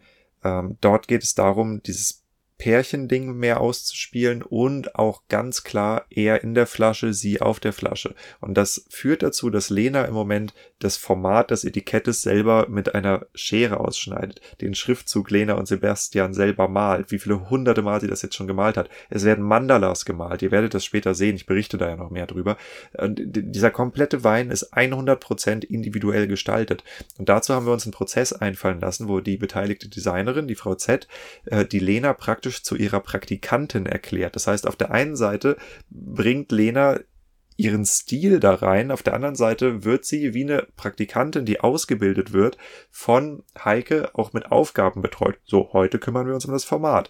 Heute suchen wir eine Schrift aus. Heute entwickeln wir eine Farbskala. Ja, das heißt, die Lena darf mitarbeiten an ihrem eigenen ähm, Etikett, und zwar indem sie die präzisen Arbeitsaufträge kriegt von der Heike, damit sie sich nicht verrennt im Gestaltungsprozess, gibt dann die Arbeit ab und das Ganze wird von Heike professionalisiert. So entsteht dieses Etikett. Das ist richtig cool. Das macht total Spaß. Ich habe auch noch nie davon gehört, dass irgendjemand so arbeitet. Ähm, genau, das sind so Sachen, die seitdem entstanden sind. Äh, mittlerweile geht das Ganze so weit. Du hast es ja mitgekriegt, äh, ich lebe in einem eigenen Wohnwagen. Das hat auch einen Hintergrund. Ja, und zwar, ähm, ich war so viel unterwegs im letzten Jahr. Ich habe Weingüter besucht, interviewt, beraten, dass ich fast nicht mehr zu Hause war. Und ich habe zwar in einer der schönsten Gegenden Deutschlands gewohnt, am Chiemsee, aber das ist verdammt weit weg zu den nächsten Weingütern. Und äh, nachdem ich dann lange mit meiner Frau gesprochen habe ähm, und wir gesehen haben, das ist irgendwie nicht so cool, haben wir überlegt, was haben wir denn für Optionen? Die eine Option ist, dass wir eine Fernbeziehung führen. Die andere Option ist, wir ziehen in die Mitte von den Weinbaugebieten, das wäre wahrscheinlich Großraum Heidelberg irgendwo geworden, und dann muss sie aber immer nach München pendeln, so alle ein bis zwei Wochen, oder wir gehen zusammen auf Reise. Und wir hatten das große Glück, dass uns Anfang des Jahres zweitausendzweiundzwanzig das zum Testen zur Verfügung stand. Ich habe nämlich, bin ja so ein, ich, ich sag euch ja immer, verkaufen, verkaufen, verkaufen, ja, und äh, macht das auch selber ziemlich hart. Und eins der Ergebnisse war, dass ich verschiedene Firmen angerufen habe, die äh, Wohnmobile herstellen. Ich habe denen gesagt, ey, äh, Leute, die Wohnmobile kaufen, das sind ja eher so der solvente Teil der Bevölkerung. Jetzt bin ich hier dieser Weinpodcaster und ich besuche verschiedene Weingüter. Das heißt, wenn ihr mir einen Wohnwagen mitgebt, dann stelle ich den vor die Weingüter, ähm, kann ein Foto davon machen, ja, und das das müsste matchen. So, die Leute, die sich für Wein interessieren, sind wahrscheinlich auch ganz gute Wohnwagenkunden. Und tatsächlich hat Euramobil mir ja für vier Wochen einen Wohnwagen in die Hand gedrückt und gesagt, ja, mach damit, was du willst, gib's uns zurück in vier Wochen. Wir haben das dann genommen und sind damit nach Bordeaux gefahren. Ähm, auch das könnt ihr euch bei Instagram angucken, wenn ihr jetzt eher kürzlich zu dem Podcast hier dazu gestoßen seid. Und dort haben wir festgestellt, dieses Leben auf, was waren das, vierzehn Quadratmetern oder sowas, taugt uns. Ja, und dann haben wir irgendwann festgestellt, boah, äh, ein Wohnwagen ist eigentlich viel geiler von innen, also so ein gezogener, die sind viel größer, die sind viel besser ausgestaltet stattet und die kosten nur ein Drittel. Und haben dann sogar noch tatsächlich festgestellt, ey, wir können uns einen kaufen. Wir haben das Geld auf dem Konto. Und haben das auch getan. Und leben mittlerweile komplett in einem Wohnwagen. Es ist für viele ein bisschen verrückt, äh, für uns, ja, ich habe vorhin schon erzählt, äh, ich komme aus so einer Außenseiterrolle. Ich habe auch sehr, sehr alternative Ansichten über, was es bedeutet, ein erfülltes Leben zu haben. Und ich bin Abenteurer. Ich bin absoluter Abenteurer. Das ist mein Ziel. Ich feiere das total ab. Mir macht das mega Spaß. Und ähm, falls dich das auf einer persönlichen Ebene sogar interessiert, äh, ich habe einen zweiten Account, den ich jetzt aufbaue. Das ist ein TikTok-Account. Und in diesem TikTok-Account geht es ausschließlich darum, wie der Lifestyle eines B zwei B Influencers, das ist ja das, was ich faktisch eigentlich bin, wie das funktioniert, ja, wie jemand mit tausend Followern auf Instagram ein Einkommen erwirtschaften kann, das doch ziemlich beachtlich ist mittlerweile, äh, und wie dieser Wohnwagen-Lifestyle funktioniert. Ja. Darüber spreche ich dort. Ja, das ist was, was ich bei Instagram immer mehr rausziehe und bei TikTok immer mehr hochfahre. Bei TikTok suche einfach mal nach Diego Weber oder nach äh, B zwei B Podcast Coach. Ja, da findest du die, das äh, Profil, was ich dazu hochfahre. Genau, so, das sind die Sachen, die sich äh, verändert haben. Ich habe euch ja gesagt, der Podcast hat mein Leben mehrfach komplett auf den Kopf gestellt. Ja, also erst die Selbstständigkeit, dann auch noch die, der Lebenswandel äh, in den Wohnwagen. Und es ist ja auch noch was passiert, nämlich ich habe ja ein weiteres Unternehmen. Und dieses Unternehmen ist der Jungwinzer Adventskalender. Und da wird's halt wirklich spektakulär. Ähm, der Jungwinzer Adventskalender, der ist jetzt schon halb ausverkauft. Wir haben zweiundsiebzigtausend Flaschen gefüllt. Ja, wir haben dreitausend Kalender, das Ding macht einen Endkundenumsatz von einer Viertelmillion Euro. Das ist was, worauf ich echt stolz bin. Das ist in zwei Monaten aus dem Boden gestampft, dieses Ding. Äh, so viel zum Thema nochmal Wein verkaufen. Ja. Und ähm, all diese Sachen sind passiert, sind Ausdruck der, der Schaffenskraft, Ausdruck dieses, der, dieser, dieses inneren Bedürfnisses, wovon ich gesprochen habe, mich kreativ auszutoben, mich kreativ auszuleben. Ich habe auch total viel vor die Wand gefahren, wirklich. Ich habe auch Kunden verloren, ja, Beratungskunden, natürlich. Das, ich bin im ersten Jahr oder jetzt im zweiten Jahr als Selbstständiger, da macht man Fehler. Das ist ja klar. Ja, und an diejenigen, die das, die zwei Betroffenen, das tut mir sehr leid. Ja, ich hoffe, äh, also wir können uns noch in die Augen schauen, aber es ist halt einfach immer für beide Seiten doof. Ähm, aber das gehört dazu. Das gehört genauso dazu, wie dass ihr auch mal Weine macht, wo ihr Kunden mit vergrault. Ja, oder dass ihr einen schlechten Tag habt und was weiß ich, ein Kunde kommt rein, ihr seid euren Mitarbeitern gegenüber, äh, so, und die kommen nie wieder. Das passiert. Ja, ähm, das muss man hinnehmen und man sollte es zur Reflexion nutzen und sein Verhalten dann anpassen. Ja, aber das passiert. Naja. Und äh, mittlerweile bin ich an dem Punkt, dass ich hier rumreise. Das hier ist die hundertste Episode, wie gesagt. Äh, ich bin seit einem Monat on Tour. Ich habe seit einem Monat keine Wohnung mehr von innen gesehen. Ähm, meine Frau pendelt im Moment einmal die Woche nach München, kommt wieder zurück. Wir leben zusammen im Wohnwagen. Äh, wir lieben es. Es ist natürlich ein, ein sehr abenteuerlicher Lifestyle, der andere Routinen mitbringt. Ja, wir müssen halt keinen Rasen mähen, sondern wir müssen Chemietoiletten ausleeren und so Geschichten. Äh, aber es ist voll okay. Und alle, die uns, glaube ich, getroffen haben und gesehen haben, was wir hier machen, die äh, sehen das mit mit einem sehr amüsierten Blick, weil es ist tatsächlich, es ist schön. Ja, und uns gefällt's.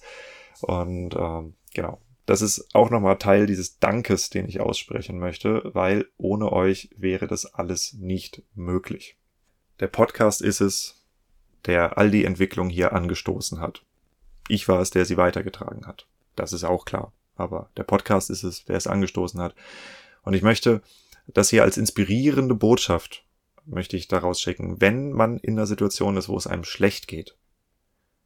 Man kann alles ändern, man kann sich ändern, man kann sein Umfeld ändern, man kann seinen Freundeskreis ändern, man kann seinen Wohnsitz ändern, man kann seine Persönlichkeit ändern. Wer daran nicht glaubt, guck mich an, sprich mit mir, ruf mich an, ja, äh, schreib mich an auf Instagram, E-Mail, ich bin erreichbar. Und äh, ich bin willens zu sprechen über das, was mir passiert ist und über das, wie ich mich da rausgeholt habe. Ja, es geht ja noch weiter. Ähm, das Ganze nimmt mittlerweile Züge an, dass jetzt vor zwei Wochen äh, die Vini... Warte mal, ich muss kurz nachgucken, wie die heißt. Vinitec Sifel oder so, ich weiß nicht genau, wie man es ausspricht. Messe in Bordeaux, das ist sowas wie Agrartage oder Winzerservice-Messe, äh, mich einfliegen lassen, ja, weil sie wollen Influencer-Marketing haben und Werbekampagne in Deutschland und alles Mögliche. Sage ich jetzt erstmal nicht nein, ne? Klingt ja ganz cool. Äh, das sind die Sachen, die passieren, wenn man in seine Schaffenskraft reinfindet und wenn man etwas findet, was mehr ist als nine to five. Und ich bin fest davon überzeugt, dass jeder Mensch Interessen hat, die man so hart ausleben kann. Und das, das ist was, ähm, wo man die eigenen Werte für kennen muss. Ja, es gibt online, kann man so Value Assessments machen. Äh, ich würde die machen, die zwei Stunden dauern und nicht die machen, die aus fünf äh, Fragen bestehen. Auch dazu kann ich Tipps geben, weil ich habe das alles gemacht und meine Werte sind Unabhängigkeit, Abenteuer und Kreativität. Und ich habe mir ein Leben aufgebaut, das diese drei Werte an vorderster Stelle bedient. Und seitdem geht's mir besser. Ja, also auch hier wieder der Bogen zu, wie kriegt man es hin, dass es einem persönlich nicht mehr schlecht geht und dass man auch einfach dann nicht mehr so gefährdet ist. Gefährdet ist, abzugleiten in selbstzerstörerisches Verhalten. Ja, so, diese Messe hat mich angerufen. Ähm, was ist noch passiert? Ich bin arbeitstechnisch an einem Punkt, wo ich neunzig Stunden die Woche arbeiten könnte, einfach um hinterherzukommen. Es ist natürlich völlig illusorisch, muss ich euch nicht sagen. Ja, sowas wie Weinlese, das hält man nicht dauerhaft durch. Aber ich stecke in genau sowas drin, nur dass es halt bei mir andere Themen hat. Das hat äh, eine Beratung, braucht Beratungsdokumentation. Insbesondere, wenn man Fördergeld akquiriert, dann geht der totale Papierkrieg los, ne? Und ich mache das wieder und wieder und wieder bei Weingütern. Äh, das häuft sich ein bisschen. Ähm, ein Podcast, der ist ja nicht nur mit der Aufnahme gemacht, sondern da gibt's auch eine Post-Production, ja, wo die Stimme angeglichen wird, wo das Rauschen rausgenommen wird. Ähm, vielleicht habt ihr es mitgekriegt, dass die Tonqualität meines Podcasts sich in Anführungszeichen verbessert hat. Ich bin natürlich kein professioneller Tontechniker, aber auch da hat sich eine ganze Menge getan. Da muss man lernen. So. Und dann kommt jetzt auch noch sowas wie Buchhaltung hinzu, weil dieser Adventskalender zum Beispiel, das ist ja ein Kalender, der auch im Streubesitz von vierundzwanzig Weingütern ist, die alle aneinander umsatzbeteiligt sind. Ja, und im schlimmsten Fall ist es sogar so, dass ein Weingut bei dem anderen Kalender abverkaufen kann, wenn du ein umsatzstarkes und ein umsatzschwaches hast, die dann auch noch aneinander Verrechnungsposten produzieren. Das ist heftig buchhalterisch, das ist richtig heftig. Ja, so, und an diesen drei Stellen, äh, Fördergeld und Podcast, Post-Production und Buchhaltung, habe ich letzte Woche drei Leute eingestellt. Drei Leute. Ja, in der Situation ist das Unternehmen jetzt hier nach eineinhalb Jahren. Und das ist cool, das macht Spaß, das macht stolz. Ja, und ähm, das sind alles Sachen, die auch ohne euch gar nicht möglich wären, die auch für euch möglich sind. Ja, äh, die Beratungsdienstleistung wird natürlich dadurch wesentlich besser, dass ich mehr Zeit am Kunden verbringen kann und weniger Zeit mit ewig langen Papierkrieg mit irgendwelchen Weinbauministerien. Äh, ja, aber das sind alles so Sachen, die passiert sind. Und nach vorne hin wird es hier deshalb einige Veränderungen geben. Die eine Veränderung ist die, dass die Qualität der Podcasts maximal zunimmt, weil ich wirklich viel auf Reise bin. So, die, die letzten zwei, die rausgekommen sind und jetzt der hier und die nächsten, das sind so die ersten Podcasts, die wirklich on the road aufgenommen wurden, wo ich mehr Zeit habe, wo ich ohne Stress die Weingüter besuchen kann, äh, und die Interviews, also ich kann sie ja nicht von außen bewerten, ich kann nur in dem Moment sagen, wo ich drin stecke, aber ich finde, die werden besser. Ja, natürlich, ich habe ja auch mehr Erfahrung da drin. Ich bin ja auch wirklich nun mal kein Moderator von Anfang an, ja, aber die werden deutlich besser. Der Podcast wird sich verändern, weil ein neuer äh, Post-Producer, das ist ein Kumpel von mir, der eigentlich äh, Techno produziert, der kennt sich eben mit Sound aus und der schneidet in Zukunft meine Podcasts. Das heißt, die werden sich verändern. Ja, und bitte nicht wundern, wenn jetzt in den nächsten Monaten ein bisschen rumprobiert wird oder wahrscheinlich sogar in den nächsten Wochen, Lautstärke technisch, sich vielleicht auch das Intro nochmal verändert. Das bauen wir jetzt alles um.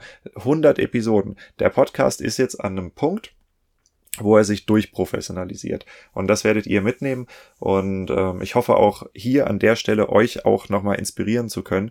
Äh, ich sehe das nämlich immer wieder bei Jungwinzern, dass sie die Reihenfolge falsch machen. Ich kam gerade aus einer Beratung jetzt und da sind Leute, die investieren in die Produktion und in die Produktion und in die Produktion und in die Produktion. Was die nicht getan haben, ist in den letzten fünf Jahren mal einen einzigen Newsletter rauszuschicken. Ja, und äh, mein Credo und auch das, was ich in dieser Beratung gesagt habe, ist, Leute, hört auf, Geld in die Produktion zu stecken. Investiert erstmal eure Zeit und vielleicht auch euer Geld in den Umsatz. Baut einen Cashflow auf. Und von diesem Cashflow könnt ihr dann ein schöneres Design bezahlen. Ja, aber nur weil das Design schöner ist, kommt nicht automatisch der neue Kunde. Geht raus, geht verkaufen und dann zieht im zweiten Schritt die Produktion hoch. Sachen, die funktionieren, ja. Wein, der schmeckt, der in der Flasche ist, wo eine Kapsel drauf ist, wo ein Etikett drauf ist, der ist verkaufbar. Ja, hört auf daran jetzt rumzuschrauben und schraubt erstmal an eurem Kundenkontakt rum. So, und genau das habe ich bei mir getan und ich bin jetzt an dem Punkt, wo ich jetzt gerade das Logo auf meiner Rechnung verändere. Ja, ich habe immer noch mein altes Logo auf den Rechnungen drauf gehabt. Und warum sage ich das? Ja, weil ich als Berater habe ich das Bedürfnis, einem äh, potenziellen Kunden, der hier vielleicht zuhört, auch zu zeigen, wie ich unternehmerisch vorgehe und wie ich unternehmerisch denke. Ja, auch was ich für einen Hintergrund mitbringe, wenn ich auf Alkohol gucke. Das ist auch ein Thema, das ist wichtig. Ja, aber in erster Linie geht es mir auch einfach hier darum, dass ich zeige, was ich unternehmerisch drauf habe und dass die Methoden, die ich anwende, vielleicht etwas untypisch sind, aber sie funktionieren. Und das ist auch die Prioritätensetzung. Und die Prioritätensetzung ist ganz bestimmt nicht auf Produktionsqualität. Und das kann man von mir auf den Wein übertragen. Wenn du es hinkriegst, einen akzeptablen, gut schmeckenden Wein zu produzieren, musst du dich nicht mit großen Gewächsen von V D P oder sowas messen, sondern du musst diesen Wein erstmal flächendeckend verkaufen. Und dann, wenn der Cashflow stimmt, dann kannst du die Qualität nach oben cranken. Und ich treffe die Situation wieder und wieder und wieder, dass die Winzer sich da rein verbeißen, das letzte Prozent Qualität rauszuholen und seit acht Monaten keinen Newsletter mehr geschickt haben. Und das sind die Betriebe, die vor die Wand fahren. Die Betriebe, die es andersrum machen, die sagen, erst wird verkauft und wenn das Geld da ist, wird das Geld in den Ausbau des Betriebes investiert. Das sind die Betriebe, die überlebensfähig sind. Ich hoffe, du konntest mir soweit folgen. Ich habe probiert, Analogien zwischen der Arbeit, wie ich sie tue, und der Arbeit, wie ein Weingut sie tut, zu führen. Ähm, ich habe probiert, darüber zu sprechen, ähm, was es für unternehmerische Grundsätze gibt und für unternehmerische Erfolgstaktiken, die man in Weingütern leider oft nicht vermittelt kriegt. Und äh, ich habe auch überlegt, warum das eigentlich der Fall ist. Ähm, In vielen Betrieben, die ich besuche, bringt oft der Vater, oft dem Sohn oder der Tochter die Unternehmensführung bei. Und dann hat man es mit Menschen zu tun, die in mehreren Generationen, seit sie hm, so zwanzig sind, im eigenen Betrieb drin sind. Das heißt, die haben nicht viel andere Sachen gesehen als das, was sie seit Generationen vererbt kriegen. Und da, da ist eine ganze Menge Fachwissen über landwirtschaftliche Produktion dabei. Woran es mangelt, sind oft die Marketingkenntnisse und sind auch leider oft die Unternehmensführungskenntnisse. Und deshalb spreche ich hier darüber, weil ich hoffe, dass ich meinen Beitrag dazu leisten kann, dass es vielen Unternehmen gut geht, dass viele neue Weingüter gegründet werden, dass wenig Weingüter insolvent gehen, wenn man es vermeiden kann, weil sie vielleicht das Wissen, was sie benötigen, hier finden. Und auf der anderen Seite Mission zwei, weil ich hoffe, dass wir uns in eine Richtung entwickeln, dass wir Alkohol verkaufen können, ohne den gesellschaftlichen Schaden, der durch Alkohol nun mal angerichtet wird, noch zu erhöhen. Puh, so, jetzt bin ich heiser. Die Episode ist vorbei und wenn sie dir gefallen hat, dann tu mir doch bitte den Gefallen und erzähl deinen Freunden davon, zeig das hier anderen Winzern, von denen du glaubst, dass sie äh, sich für diese Art von Themen interessieren, sprich, womit sie ihr Geld verdienen. Hilf mir, diesen Podcast weiter auszubauen, hilf mir, diesen Podcast aufzubauen, teile die Botschaft, ja, auch wenn dich das Thema mit diesem Alkohol genauso berührt, wie es mich berührt, vielleicht aus anderen Gründen, aber bitte erzähl davon. Und dann würde ich sagen, Cheers auf die nächsten hundert Folgen. Und wenn du einen Wohnmobilstellplatz hast, dann sag mir Bescheid, ich komme ziemlich sicher vorbei.